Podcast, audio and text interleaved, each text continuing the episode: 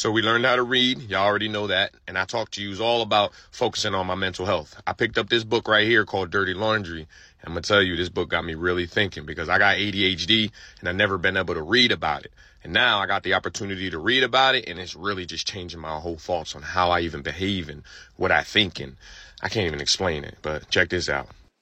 All right, let's get it, man. I don't want to recur no more, man. Let's go. Let's find out, baby. Over the course of my life, I have lost so many things. All a classic i 13 iPhone, 18 wallets, two passports. The last one meant not only a missed holiday, but also a warning letter from Her Majesty, Majesty the Queen herself. Who knew?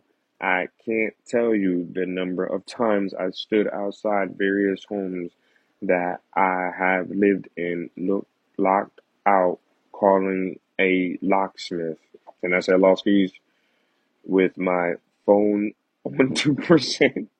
Yo, there's been times I've lost my phone, got to my house, got out my car, dropped my keys in the gutter.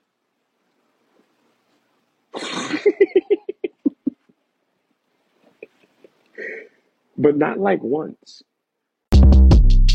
Short Cast Club